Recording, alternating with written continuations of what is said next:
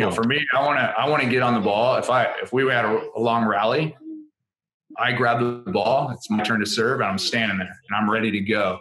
And then once they blow the whistle, if you get that quick serve, you can get a quick point because they're still really not ready to go. You know. This episode is brought to you by West Coast Beach, a year-round beach volleyball club on the west side of Los Angeles in Santa Monica, California.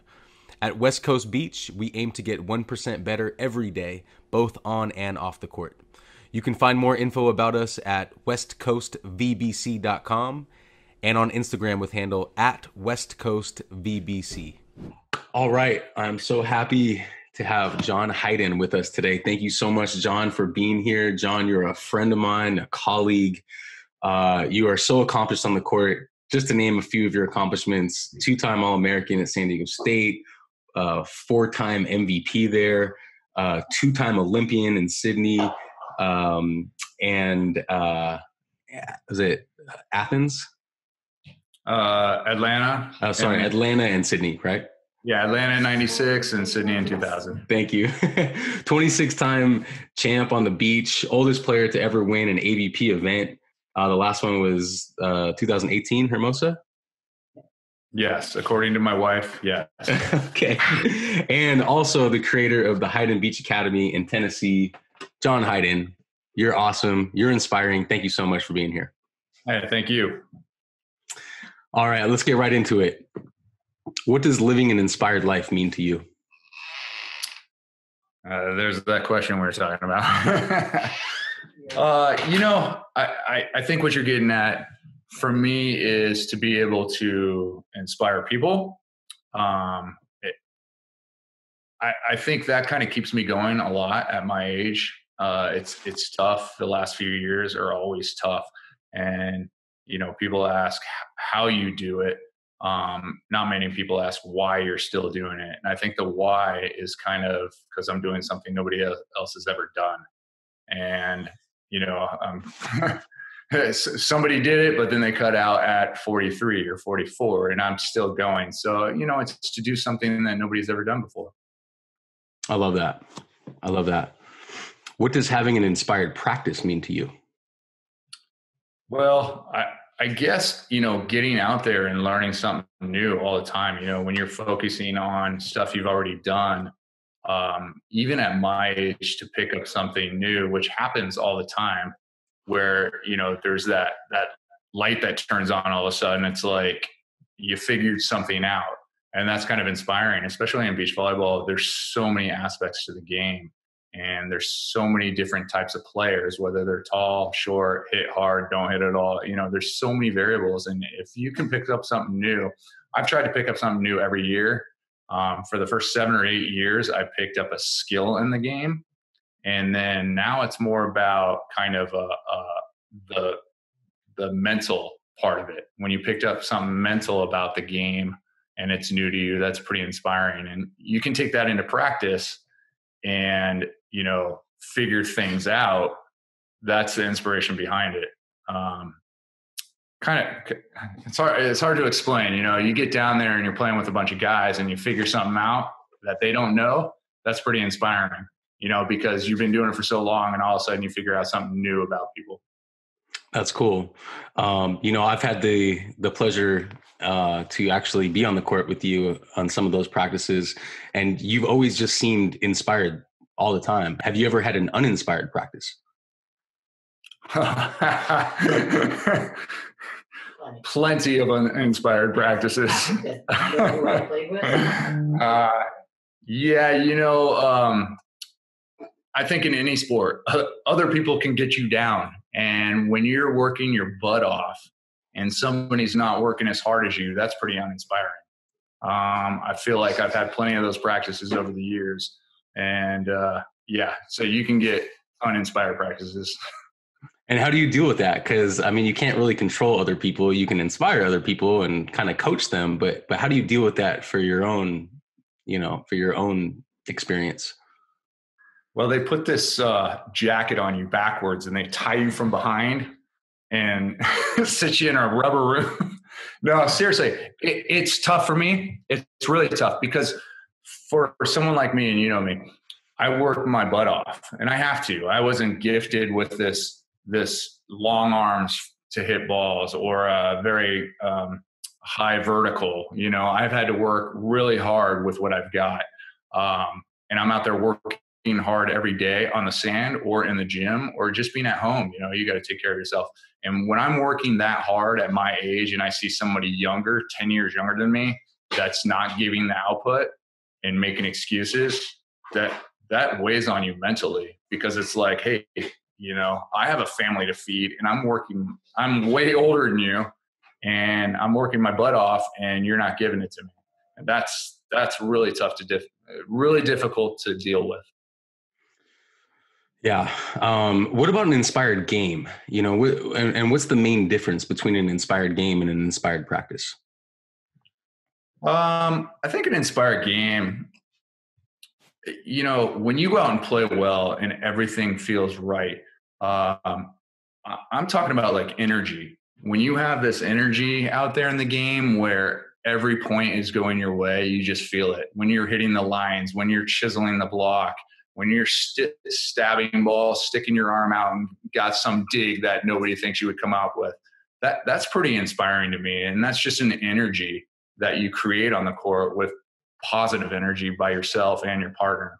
And I talk a lot about uh, with my partners, we'll be losing, and that'll be happening to us where guys are hitting four or five lines, and they're it feels like, oh man, they're getting so lucky.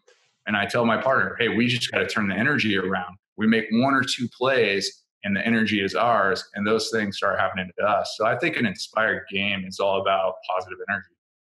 That's great. This, you know, this project is all about um, you know giving tools to the youth athlete especially when they're uninspired so you know can you remember any time being on the court during a game where you were uninspired and you had to completely switch in that moment i i think uh you know it, it's tough to pinpoint one in the moment but like i said when the energy isn't going your way you got to find a way to do it. You got to find a way to change that energy, and games turn around that way. Right. Um, recent, a very recent example is that is uh, Bill Kolinske and I. We were in Mexico in the qualifier, and we were down to Canada. We were down in the first game, came back and won, and then we were down uh, 13-7 in the second game, and I, I was like, all right, here we go. We got to turn the energy around. And I made two plays in a row, great digs. We put the ball away. You know, we got a couple points, and then all of a sudden that kind of energy folded over to Bill, and he made some plays too. And then we are right back on schedule. We turned that energy around, and we won that match. So, you know, that that's what happens, and and that happens in a lot of games if you can kind of relax and make that energy positive for your side. I love that. I love that. Let's talk about uh let's talk about emotion. What are the differences and similarities in emotion from both an inspired practice and an inspired game? Let Let me go back to that uh, sure. last question. So, sure. my favorite example of that is 2009. Sean Scott and I playing against Phil and Todd in Atlanta. This is my favorite match of all time. Okay. My favorite win ever. We're down 12 7. Well, we're down 11 7 and Sean and I had talked about it before the game. We we won our semifinal and we knew we were playing Todd and Phil and we sat down on the bench right after our game and I said, listen, we have nothing to lose. Those guys are the best in the world. They never lose. Let's go in and win. And Sean he, he says to me, you got to understand, I've lost to them so many times. you know, he he had lost so many times and so frustrated. I said, I don't care. Whatever happens, you keep your head up. You keep your head up so we go into that game, game three, we're down 11 7. Sean goes up, gets blocked 12 7. He turns around, he puts his head down. You can see it, just devastated. Here we go again, we've lost. And I said, Hey, I pointed at him, I said, Sean, I don't want to see that pick your head up. And he said, Yeah, you're right, you're right. We turned around from 12 7 in the third, down again 14 11 in the third, and we came back and won that game against the number one team, one of the most dominating teams of all time. And that's my favorite example of keeping your head up, positive energy. And we did it as a team. I love that. Mm. Wow. So anyway, yeah, no, I love that. No, thank you for that story. That's that's awesome. Um, yeah, so like like building on the emotional part of that because emotions play a big role in this whole picture, uh, especially for the youth athlete. You know how to manage the emotion, and I guess what I'm really trying to ask is, you know, what's the main difference and similarities in emotions between the inspired practice and the inspired game? I, am sorry, I lost that. No hey, problem. Jack, Jack, could you be quiet, please? Thank you. Tell tell Jack Uncle Aaron says hi. yeah. Aaron Aaron says you gotta be quiet, man. Yeah. Help him out. Okay. Uh, I'm sorry, ask that again. Yeah, yeah, no problem at all. So um what uh what are the differences and similarities in emotion from both an inspired practice and an inspired game? well, I think you got to go out to every practice and make sure you're I mean, the old cliche is uh perfect practice makes perfect, not just practice makes perfect. so anytime you show up to practice, you got to be you got to be there to train. You got to be there to get better. You got to be there to work hard. Otherwise, you're just wasting it. There's no reason to be there, and uh, that translates over to the games. So you work hard, you create that positive energy, you go after every ball in a practice. It's only going to make you go after every ball in a game. So Sorry, man. I got watermelon. No worries. Yeah, water would be great. But so you know that translates into a game. You and and I guess the emotional management part is what I'm looking for because you know training and, and games the emotions are a little bit different. Training you're you're working, you're working, you're working. And games you you have to be kind of open to the unknown, you know. But how do you manage your emotion? I, I guess is the question. Well, I think if you put it into your practices, uh, you're always put, putting some on the line, whether you're playing for lunch against people or you, you always want tight games, you know. And so when you run uh, game like situations, you should be playing um, close close matches or close games with people. Always have something on the line, whether it's all right, losers shag balls, losers owe lunch, losers do this, losers do that. That inspires you to win, you know, and that that creates okay, now it's match point. If I if they put this away, we lose. I got to do all this stuff. Well, it's the same in a in a game to a different level. So I, I don't think you can actually create that in a practice because game emotions are quite different. Right. Um, you have a lot more on the line, but to an extent you can. And you know, you've been in some huge games. Um, how do you manage your emotions in the game when the game's on the line and you have the crowd yelling and everyone's going crazy how do you manage your your emotions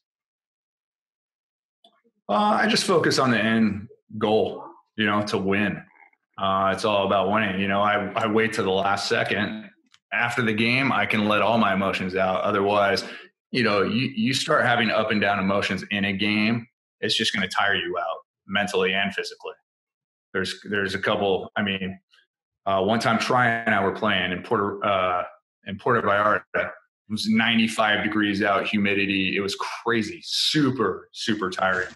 And we played against uh, Poland, Poland's number one team, and it came down to the very end. Uh, I I baited the guy right. I baited the right side hitter to do a cut shot. I got it up. I dove, got it up. Tri set me. I put the ball away from the match, and I screamed. Ah!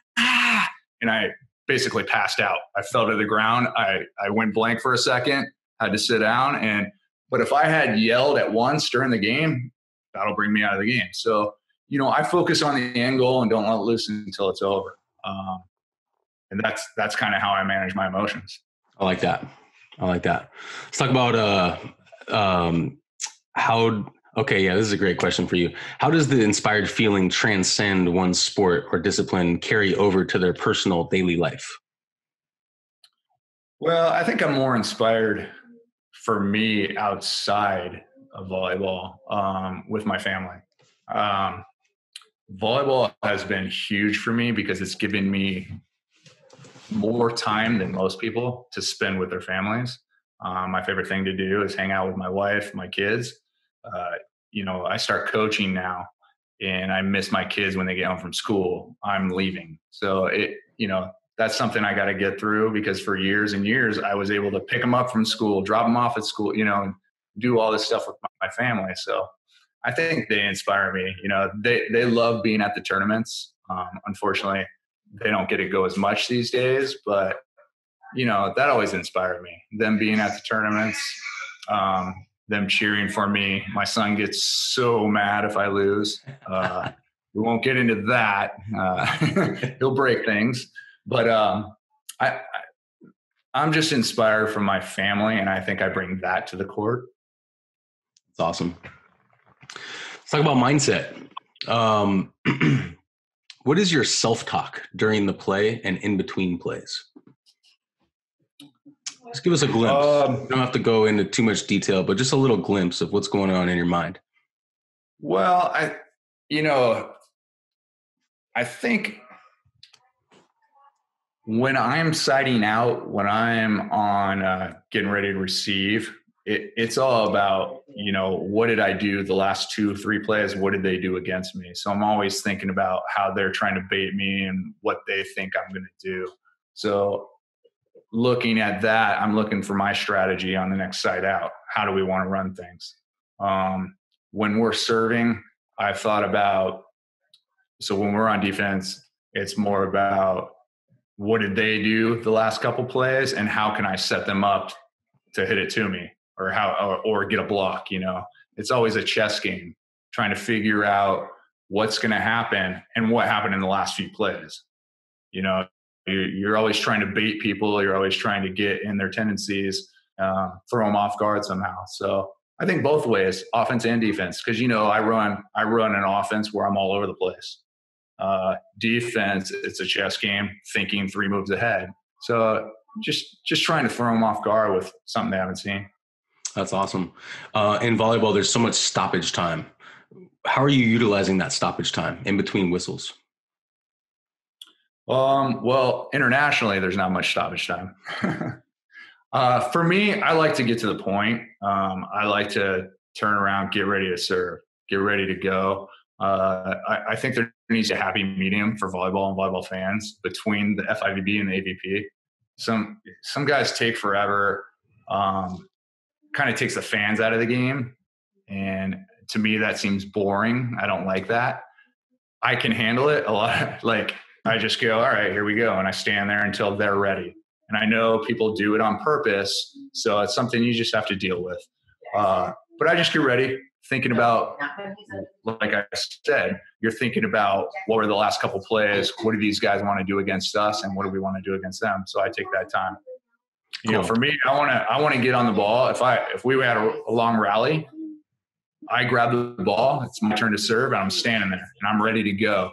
And then once they blow the whistle, if you get that quick serve, you can get a quick point because they're still really not ready to go, you know? Right, right.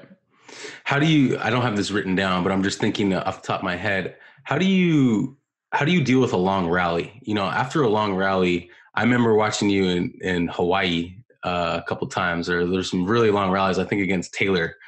And, you know, right after a long rally, when you feel kind of spent, you know what are some tools that you use mentally to get you right back and get ready for the next one? Well i think it's more physical. And i i personally want to show how how good a shape i am and i'm better shape than all of you so like i said if i if we win that point i'm walking back i'm getting that ball and getting ready to serve and i know these guys are going to take a lot longer but they're looking over me ready to serve going, how the hell is this guy ready? We just all ran down 20 balls and I'm sucking wind. You know, once people start putting their hands on their knees, you know, you can take advantage of them. So in between something like that, I'll just get back, get ready to go. And, you know, you're thinking, like I said, how's this guy ready to go again? So it's kind of a mental edge, just try and throw out there, catch your breath while you're walking back and get ready. Yeah. So over the years, you've had some uh, pretty unique uh, off the volleyball court training. Uh, do you want to touch on that a little bit and just give us a little secret on on some of your secrets? well, I'm not sure there, there, are many secrets anymore. Uh, my trainer, who is my secret weapon, is now the secret weapon of a few other people. I think he has like four or five. You know, he's had, he's probably had five or six other volleyball players up there now um, whether girls or guys. But you know, he he came down when I first met him. Didn't know anything about volleyball. He said, "All right, what time's your practice and where?" And he showed up there, and he just took notes on all the movements we made, how how we move, how how much stuff we do. Um, one of the first things he said to me was like, "Why do you weigh so much? You know, why do you have so much muscle on you? There's no reason for this. You play volleyball, and that sand is tough to move in. You know, sure. so we cut the weight there. Um, another thing was uh, creating a program with much much more uh, focus on lunging, lunging forward, backwards, sides, because that's all you do in volleyball is lunge somewhere. You know, every single play you're probably lunging 25 times. So he created stuff where it's a lot of one-legged type lunges, movements, and stuff. Um, so that's one one of the things he kind of created. He also has had me doing a lot of band work from the beginning of time, which was well before anybody else was using bands. Um, easier on the joints, um, tendons, and then you know I never throw anything on my back. I use dumbbells. Uh, so basically, he created something that, as I've gotten older, that stuff didn't crush me down in my prime so I'm able to still go longer and longer, creating uh, a program with more reps, less weight, and getting the same results. Love it. Uh, let's let's talk about flow. Let's go back to the court. Can you identify when you are in the game, in the flow, or in the zone? Well, I think that's a, a another way of talking about the energy. You know, when you have good energy, you have good flow with your partner when things are going well. So, you know, you got great ball control you got the great setting off of that ball control, then you're in some sort of flow. Uh, just just that positive energy where everything's going right, uh, and and you can you can uh, manifest that.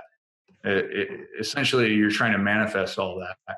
Uh, you know, I don't know. Do you know the book Power of Intention? Yeah, I do.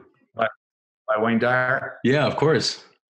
Okay, so I believe my wife busted out that book, told me to read it and I read it on the way to Cincinnati in 2005, and that was the first tournament I won. Wow! Um, with Mike Heimberg, we had to go through five teams that have already won a tournament that year. Because when Mike picked me up, I, I didn't have many points, so we got seeded way back. Every team that won a tournament that year, we had to go through to get to the finals and win. And you know, the whole time I'm thinking about stuff I read in that book put your intention on it you know power of intention of winning this is i'm seeing myself win and i think uh, you know uh, it's a force. If you believe in it it's a force and it works for you. So that's that's awesome. I love dyer. I have actually i actually have wayne dyer going on in my car. Every time i go in the car it just starts. Oh yeah. I have the 10, 10 life secrets. Yeah have you, have you seen that? yeah. So i have that on audio. I listen to a lot. Amazing. Shout out to Wayne Dyer. Um, can you, I just want to stay on the, the idea of flow for a second. Um, can, is it possible to create it in practice? Because, and the reason why I ask that is because, you know, when the game is on the line and there's something to achieve, like a win or, you know, prize money or a trophy, yeah, you, you, you feel motivated, but is there a way to do that in practice and then try to bank it for later? Well, I think at, uh, especially at an earlier age when you're dealing with the kids that are playing um, they have a lot to learn and when you're coaching some kids and you're teaching them um, like i like i do on offense kind of the flow sets i call right. it half flow between each other. So i'm passing this ball over to you instead of just straight up. You're setting it back out to me stuff like that.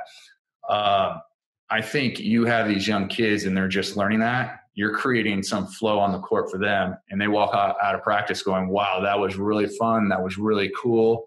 And nobody else is doing it so i think some of my kids you know take this and develop it and get better and better. And when they walk off the court they're like wow that you know it's really cool to be doing this type of stuff instead of just pass set hit you know? Right right. And so, and so i it, think for i think for the younger generation yeah. Uh, you can take that at a higher level, yes. Um, with guys, I mean, even even going out with uh, a new partner every time, you know, I try to train them to play my game.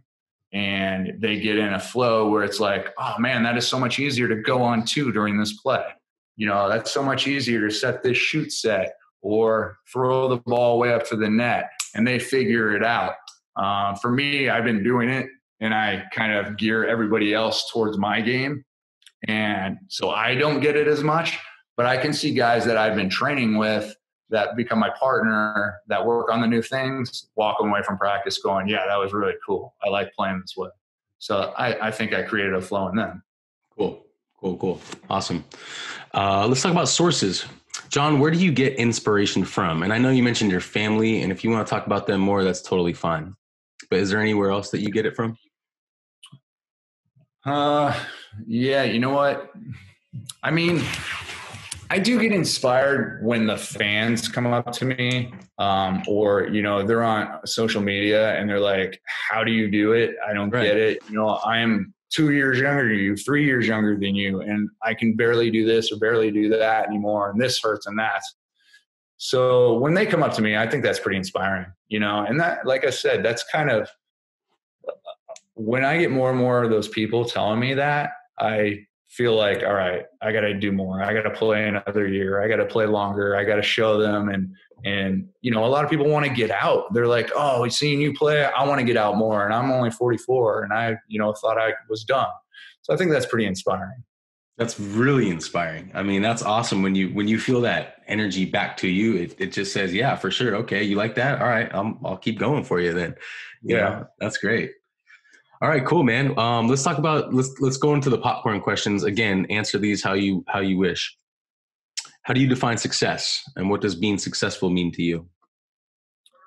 I think being happy with what you're doing. Um, success to me is working hard and having that reward after. Uh, you know, there there's there's I'm watching The Last Dance. I'm sure everybody else is. Yeah. And Michael Jordan won that first trophy and all the emotions come out, right? Right after that. You know, you never see that out of a guy like that. He's such a hard ass, this and that. But once you get to that pinnacle, those emotions come out. And I think that's a huge part of it. You know, when you finally win again, or you win your first, or whatever. For me, it's every every time I win a tournament, it's like there's just this relief of emotions and I may I may show happiness on the court and run around and be you know uh, smiling and da da da and then I get to the hotel room and I'm like my body's drained it's beat up it's dead and you know especially the older you get and those emotions come out there too. So I, I think that's it. Cool. How do you consider the idea of failure? I think failure you know, and I try to teach my daughter this right now.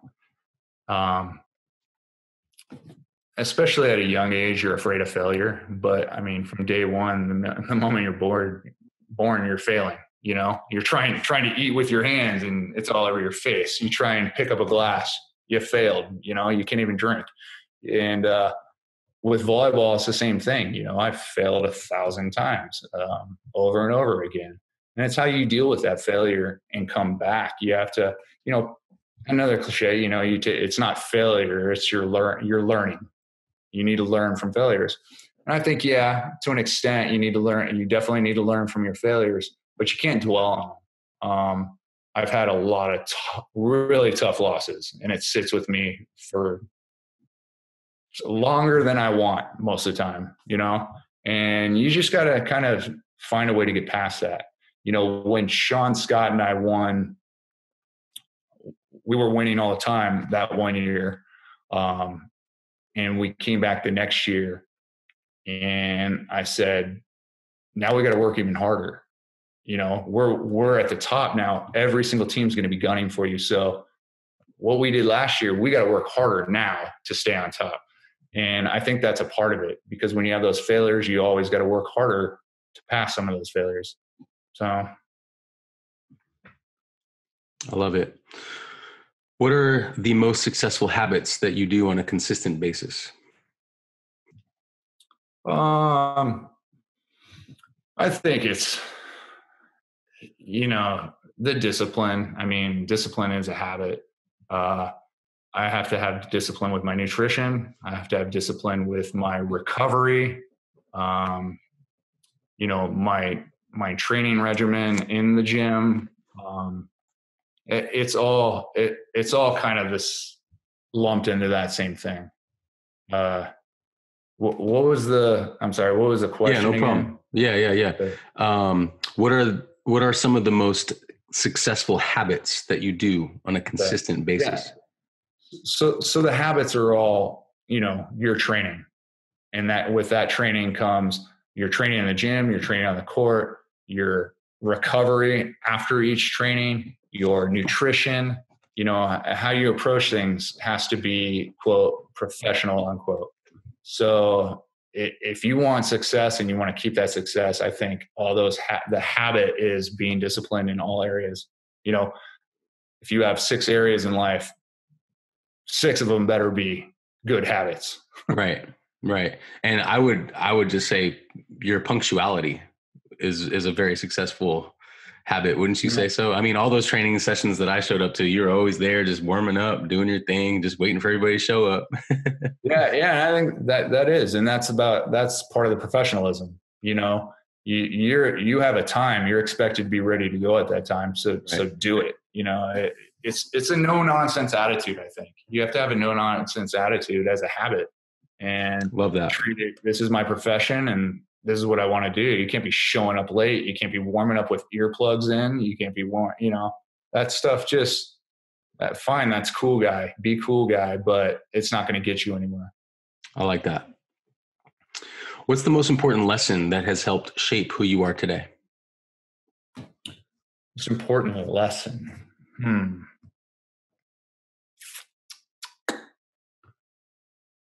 I'm not sure there's a lesson. Um, okay. I, I haven't really had a lesson about shaping me. I think, uh, you know, for me, I like to observe, observe, and figure things out before I actually do them. So I think you know that's a good lesson. That's a great one. Um, so you know, d- diving right into it isn't my thing. I like to observe and and and watch what works best. You know, for people try and take it in and you know move on from there so. What was that bruce lee quote you always used to say? Uh, absorb what is useful discard what is useless add what is essentially your own. And i use that with my girls too because you know i, I, I think a great lesson that i've learned that nobody's taught me is basically that um, in all sports you're going to be taught the basic fundament, fundamentals and skills what you do with those after you're taught them and creating it as your own is a huge lesson you know? Um, the way i do all my stuff i've created that on the court. I've, I've taken certain ways i've been taught but then i've changed it and i think everybody needs to do that. Listen I, I tell all my girls in the end i'm going to teach you how to pass the most efficient way. If you can pass with one arm behind your back better than what I've taught you, then by all means do it. Figure right. it out. Okay. Because who's to say that's the right way? You know, I mean, that's how it's taught and that's how you should do it. But if you can, if you can set a pokey every time perfectly, then set a pokey every time perfectly. right? Makes right. sense. So I, I think you just got to create what's going to work best for you in the end. I love that. Um, can you share the biggest challenge you've been through on your journey? Oh, geez. Biggest challenge. I think all my injuries. Um, I've had plenty of injuries. Uh, you know, I'm going through them right now too.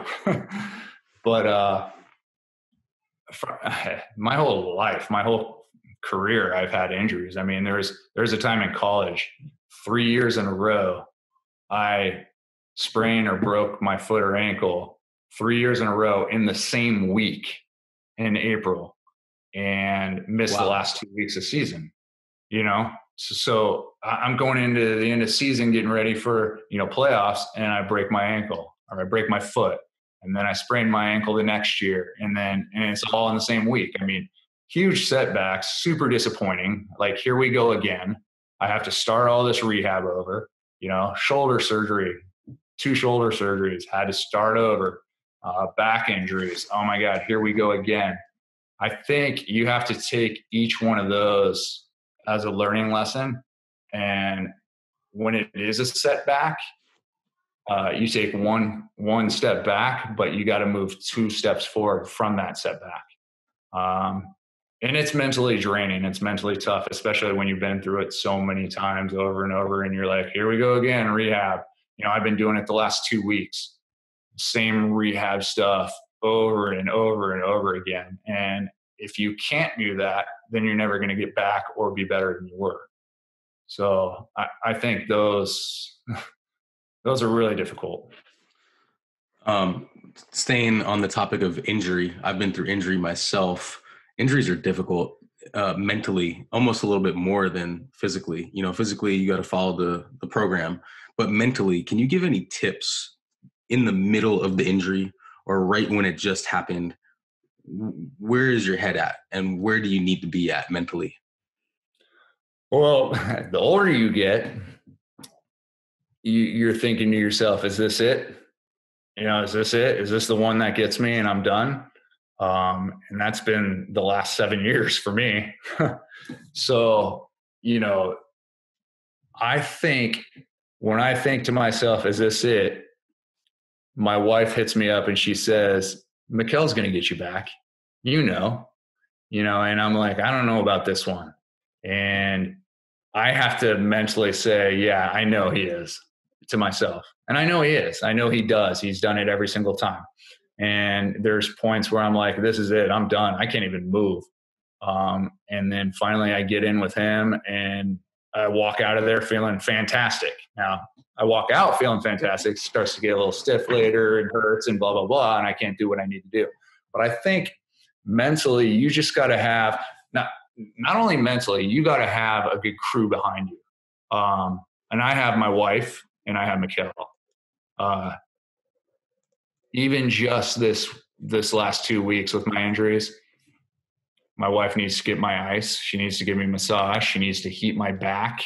She needs, uh, you know, and th- this injury isn't even that bad, but it's put me out to where I, you know, I can't put on my socks. I can't, you know, so she's got to put on my socks, you know, stuff like that she is my crew at home, getting every single thing I need. And because I have her, I'm able to do what I do.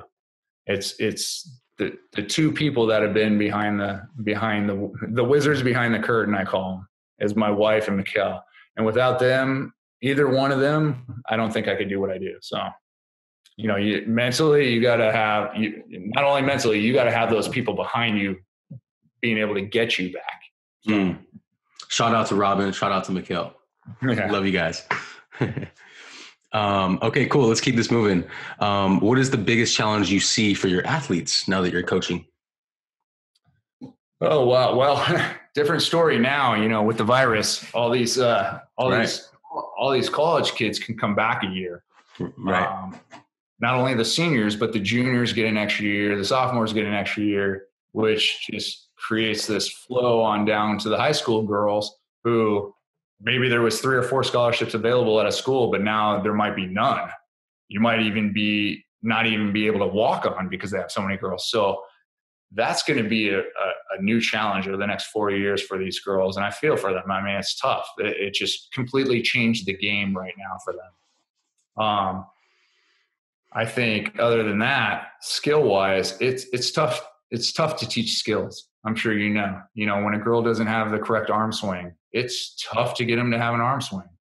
Uh, when they jump goofy foot, it's really tough to get them not to jump goofy foot.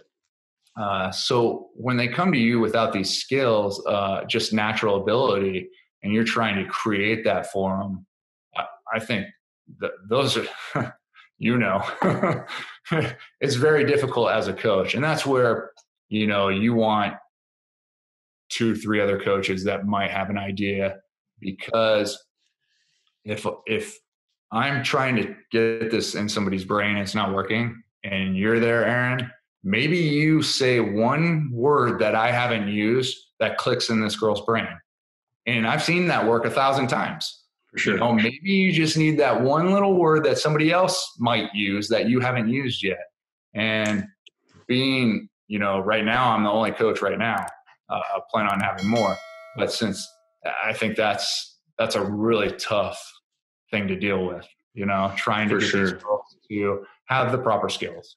So, and, and what about what about the device or Instagram generation that I feel like a lot of these kids are in? Um, I, I, to me, that's one of the biggest challenges that I see is the attention that goes outward a lot. This whole project that I'm doing right now is about going within more, mm-hmm. you know, and I think that's one of the biggest challenges. Do you see that? And and if you do, what are some solutions to that? Well, I, I think parents are the solution. They got to raise their kids properly. Uh, and you're right. This this whole social media thing, where honestly, I'm old school. If you're going to talk smack, you better put up your fists, you know. And now you can just hide behind the screen, and to me, that's weak. Um, if if I if I put something out there, I better be mentally tough mentally tough enough for people to come back at me uh, with a different opinion, which I'm fine. You know, everybody's everybody can have their own opinion, you got to be tough enough to be able to take whatever stitches. Um, for me, I'm not on social media that much. Uh, I'm sure you know people put out these questions: who's the best this, who's the best that, who this, whatever it is, and then you're going to get the haters and you're going to get the people that pump you up I don't look at it. So I don't know. I'm sure there's a lot of people out there that don't like my game and say I'm not that good or whatever it is. But since I'm not looking at it, who cares, you know? These kids all take it in and they think, "Oh my gosh, they said they said this about me." But you got to be tough and your parents got to teach you that it doesn't matter what they say. They're cowards. They're cowards for hiding behind something instead of coming to your face and saying it, you know? Right. Nobody, nobody would come to your face today and say it. And if they do, they're going to sue you because you're going to beat the crap out of them. You know, it's like I, I use the saying a lot when men were men, and I'm sure people, if you posted that, people would be all over me for it. but I look back, even even watching the the Michael Jordan thing with my daughter the other night, and them going against the Pistons, and how he got raked. Right, he just gets crushed and beat up. And what does he do? He puts on weight, comes back next year and wants to crush them down. He figured out what he needs to do. To me, I'm like, hey, that's when men were men and you could play and see these fouls that you don't get kicked out of the game. Right, right. You know? And it's like, to me, that was, that's just a time you don't get to see anymore. And uh, uh, like I said, people hate me for that, but I like that generation staying on that topic of a challenge for the kids, the youth athlete right now, you know, watching you over the years um, and looking up to you as a player, I just always admired how you were able to focus. Let's talk about focus for a second. What are some tools that help you focus on the court during a training session, during a championship, during a qualifier a qualifier match back back when you were did you even play qualifiers? I don't think so. Um, but I just played match. in two qualifiers this year, man. Oh my gosh. Yeah. So, so yeah. So any match. My, my point is, anytime you're on the court, how do you focus, uh, and what tools can you offer for that? Well, for me, I'm there to do a job. I'm there to win the tournament.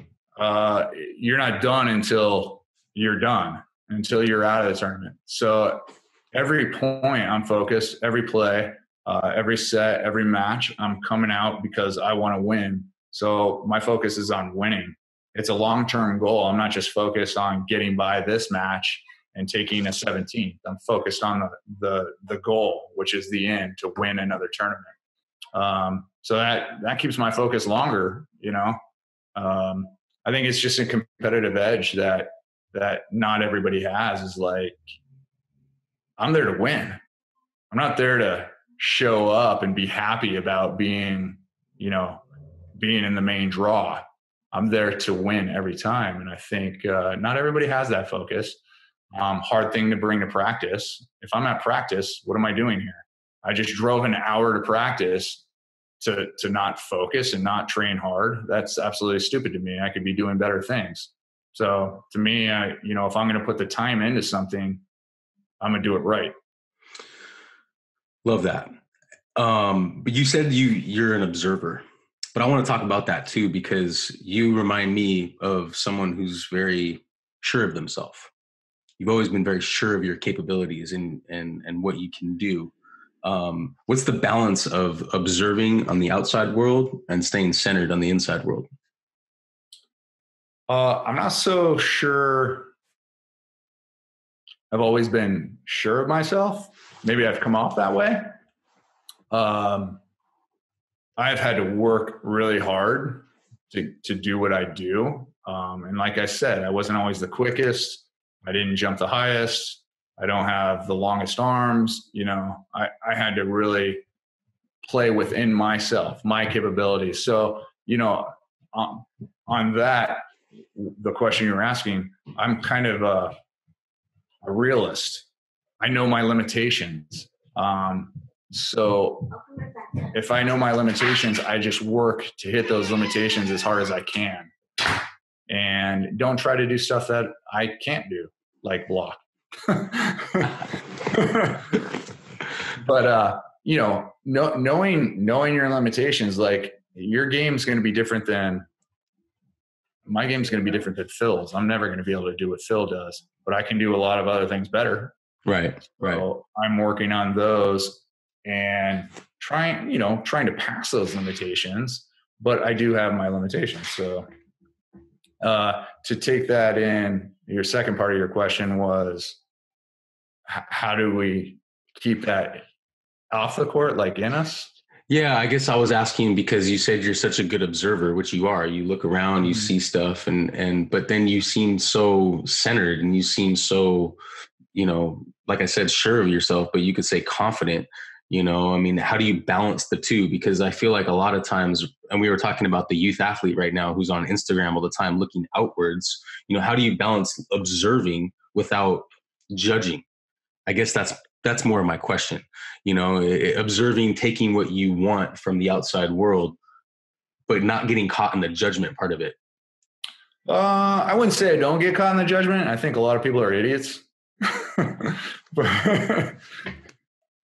So I, ju- I just don't put it out there. I mean it, uh, i'll be like someone posts this whole political stuff is just crazy to me. There's so much hate out there. Right. Um, and and that's just hate breeds hate. And I look at it and I'm like, all right, well, I just put it off as somebody being an idiot and they're a hater, and I don't want to get into it because it's all negative energy. Uh, so I'll just let it go. Uh, my wife has a harder time letting it go. Where where she's she's in the process of learning these things. She's getting much better at it. But to me, it's like I, I, I think I taught her a valuable lesson and saying, listen, you got to play devil's advocate with yourself. Why is that person thinking that way? And just kind of have some empathy or compassion for the way they're thinking. It doesn't mean it's right. It doesn't mean it's wrong, but you have to see you have to see it from other people's point of view. And then I think that just kind of settles me down where I can just be like, all right, and I let things go. I, I, I don't hold a grudge on anybody. You know, that's just that's you know, that's just bad energy. Right. You don't want beside you. You know, right. I, I try not to hate on people, but you know, you're always going to have an opinion or feelings on somebody. You know, whether you don't like them and why you don't like them. You know, that that just happens. Being able to let stuff go, I think, is a huge asset, and that's that's what I have. I think that's one of my biggest assets is I can let things go pretty quickly. I would agree. Absolutely. That's awesome.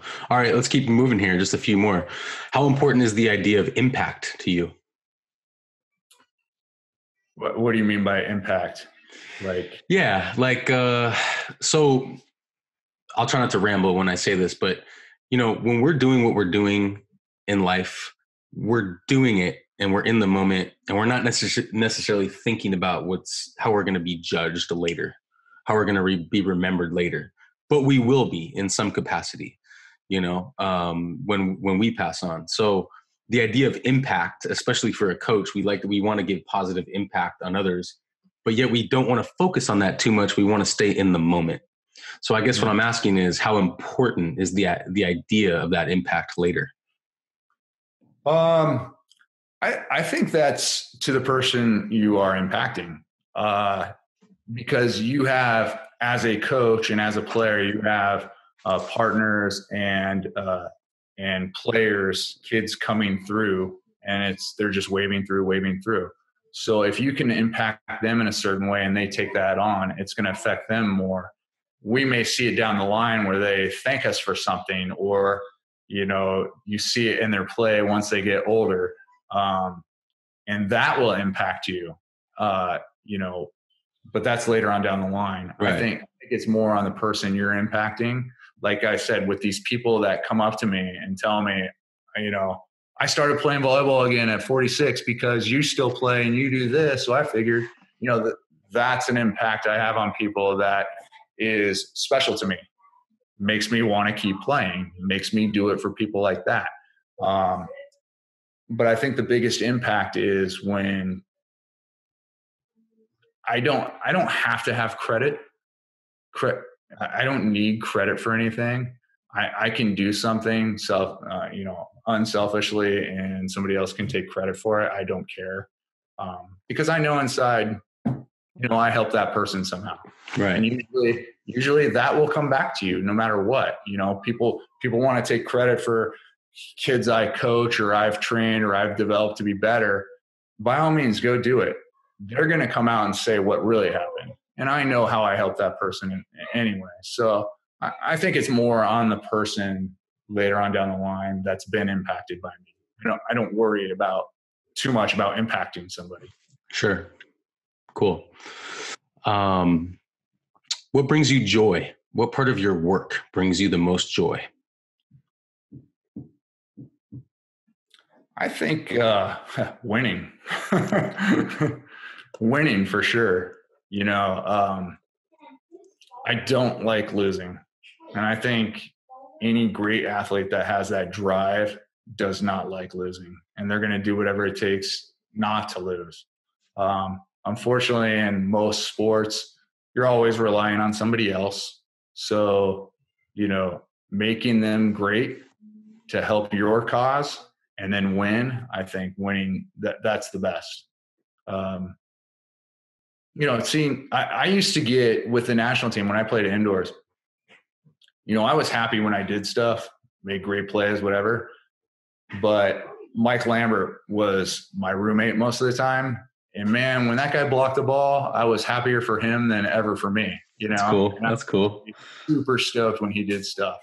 Um, and that's a great feeling. You know, when you're playing behind a Sean Scott and he does something so incredible, you know, or Tri jumps in there and does something incredible and wins the match or whatever. I'm so happy for those guys. I'm happy that I won, but I'm so happy for those guys that just made the best play ever, you know? I think I think that brings me joy seeing other people get stuff done like that when I'm involved. yeah, that's cool, man. That's really cool. Um, what's the best piece of advice you've ever received and why? From whom? Probably my wife. She's standing right there.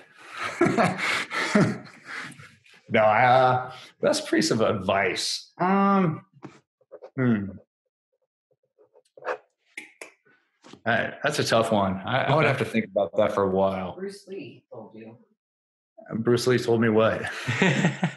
I, I do like I, I do like a lot of Bruce Lee stuff. Yeah. Aaron has a quote that you know, and that's good advice. I, I think that's great advice. You know, I picked that up a long time ago, and I think I've used it wisely. Just absorb what is useful. I watching Stein, I picked up you know my pokey from him. Watching Raji play defense and and his shots, his cut shots, and the way he delayed, I picked that up from him. Dax, you know, even though he's lefty, I watched him a lot. Um, so these guys coming up, you know, I watched a lot of that just by that quote, absorbing what is useful and then you know adding what is my my own. So i i think that that impacted me a lot. Um, i think it's great advice. And uh, you know i other than that i'm not sure there's anything that stuck out about somebody giving me advice. That's cool. I i, I would say on a on a different level reading certain books you know, like I said, the power of intention. Anything Wayne Dyer, you know, that's impacted my life and the way I live. Um, just that positive energy and uh, you know, the secret stuff like that. You know, I, I I think that's all great advice on a different level. You know, coming from inspirational books. Law of attraction stuff. That's great. Yeah. Um, that's great. Well, that that's a great segue to the the, the deepest question I could ever ask you, John. oh wow. Oh, here you go, man. What is your ultimate why? Why? My ultimate why. Why male models? It's a good one. That was my daughter. We watched Zoolander. Thanks, Amy. Why male models? uh, uh, can you elaborate a little more on that? Sure, sure. So it's basically why we do what we do. You know, what? Why do you feel compelled to compete? Why do you feel to be the best husband and father you, you can be? Why do you feel compelled to go, you know, start the Hide in the Beach Academy? Why? Why are you doing all this stuff? You know, um, is it as simple as why not, or is there a deeper thing that's that's driving you? I think it's uh, uh you could call it a selfish level why I do things. Um, it makes me feel good it makes me happy to hang out and be with my family and see my kids doing what they're doing and getting better at things every day. It, it, it's selfish for me. The reason why I play volleyball is to to win, you know, and, and have that feeling after you win. And you, again, you work so hard at something. Um, I found this out a long ago, and you know, my trainer my trainer says it all the time, you know. Um, I got a quote from a movie that I told him, and now he says it all the time. Is the juice worth worth the squeeze? You know, is the juice if you're if you're working your ass off and then you get injured and you got to work your ass off some more and the pain you go through and and the sweat and getting up early early in the morning and being beat up is that juice worth the squeeze the win and it is. It is all the time. So you know it, it, it may be kind of a selfish thing. Winning uh, all the all the effort you put into it is why. That, you know? And, and on another level like i said doing something nobody's ever done before is the why. You know I, that, that's such a great thing. And I, I i said that earlier and i think it's the first time my wife has heard me say something like that and she kind of had this blank look on her face like really? You know? But but that's it. That's that's huge. I'm doing something nobody else has ever done right now. So that's great. Yeah it really is. It is great. And i have to continue to do it so it makes it even harder for somebody else to do it. That's right. That's right. That's awesome man. Looking back on your journey is there anything you wish you could change and why? Um I wish I played football. I say that all the time. You're going to be such a good athlete. Yeah.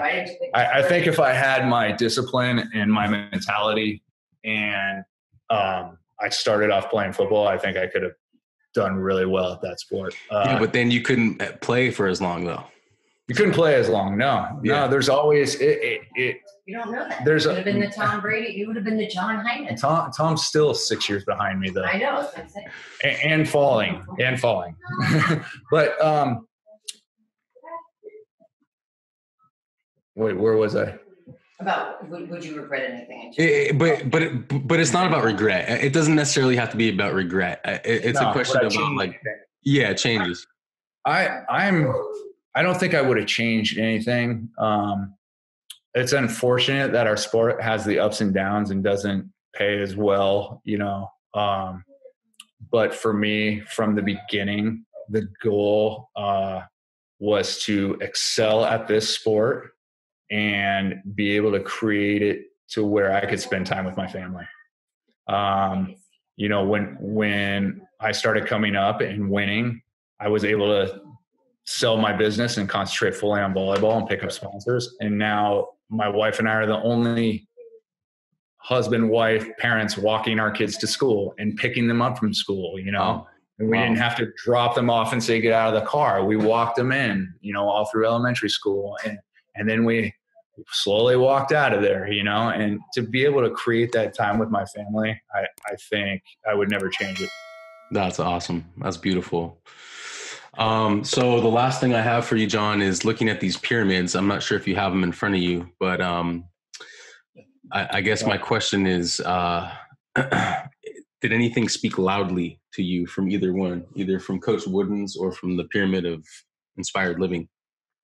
Um, if if you go if you go over uh, Coach Wooden's, yeah, right, and, and yours, there there is a lot of information. Right. There is a lot of different aspects there in the pyramid, and if if I was an athlete and I was reading, or if I wanted to model my life after either one of these, um, I believe I kind of have.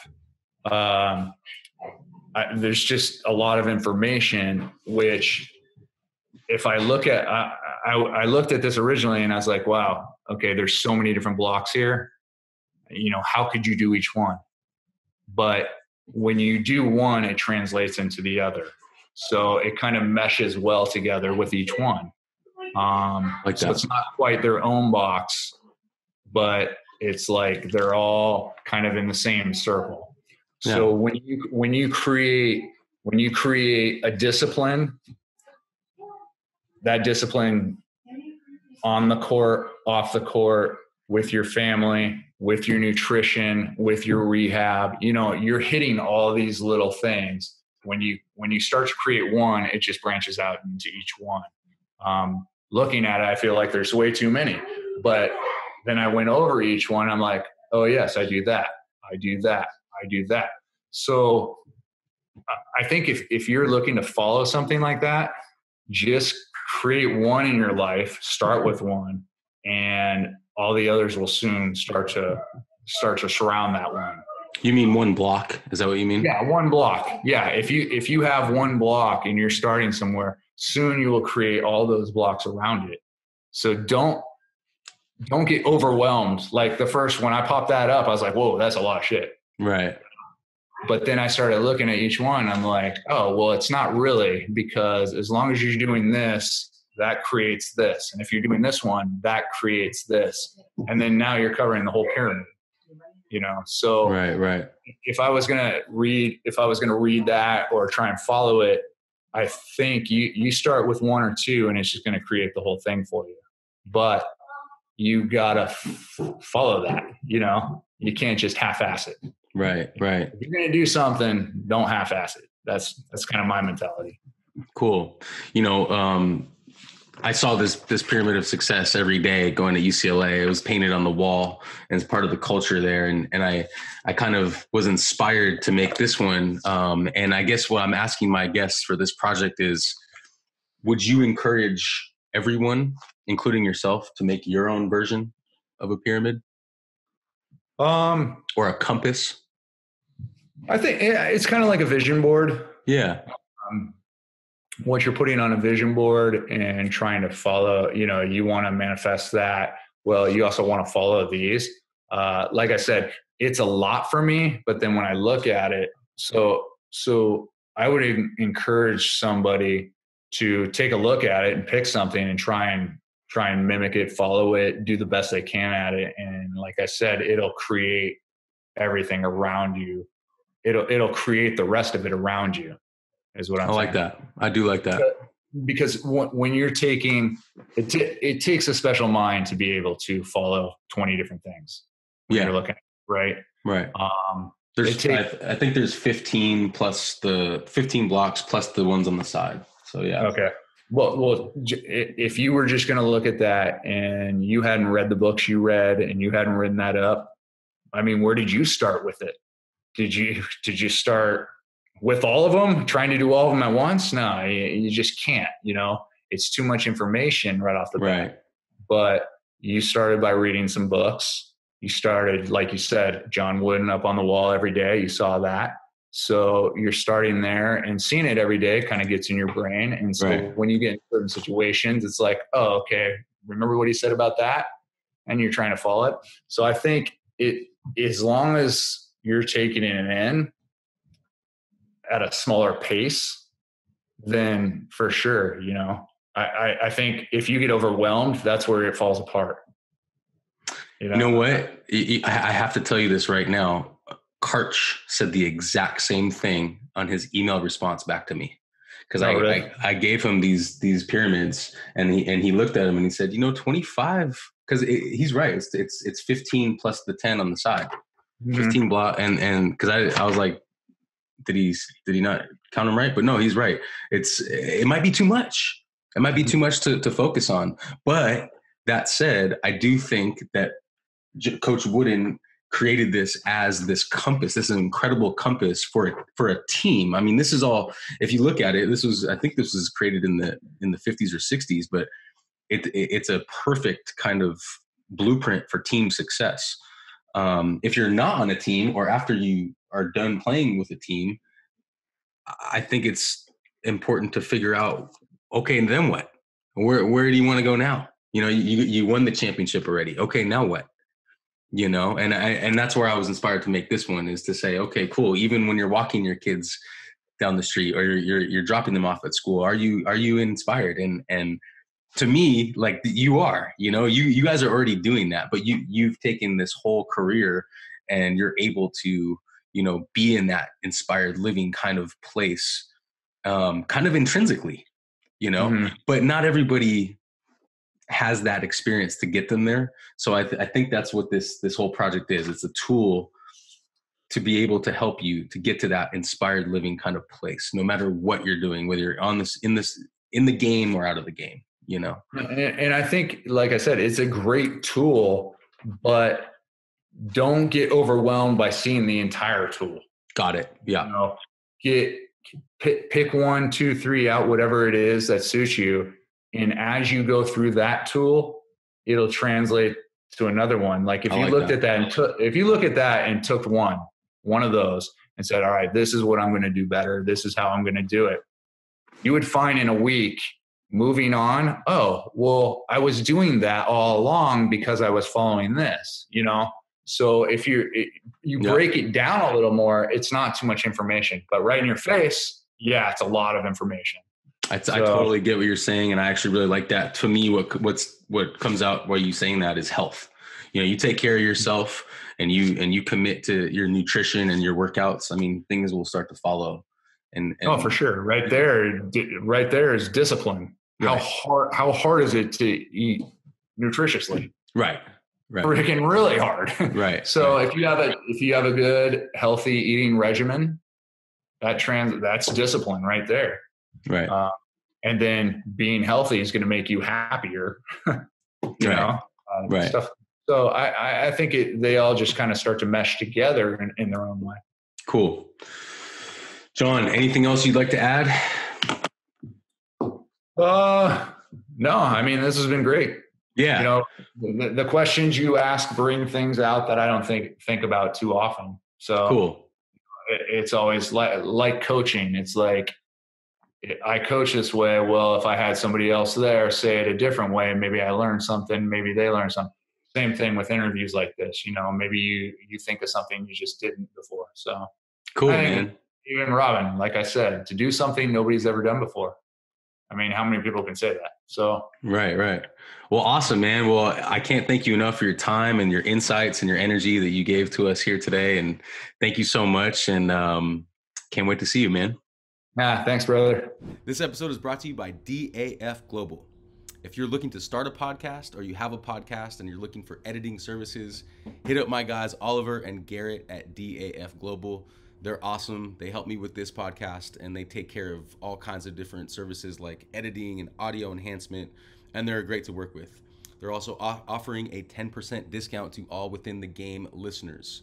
So hit my guys up at DAF Global on Instagram and also on their website, www.dafglobal.co.uk.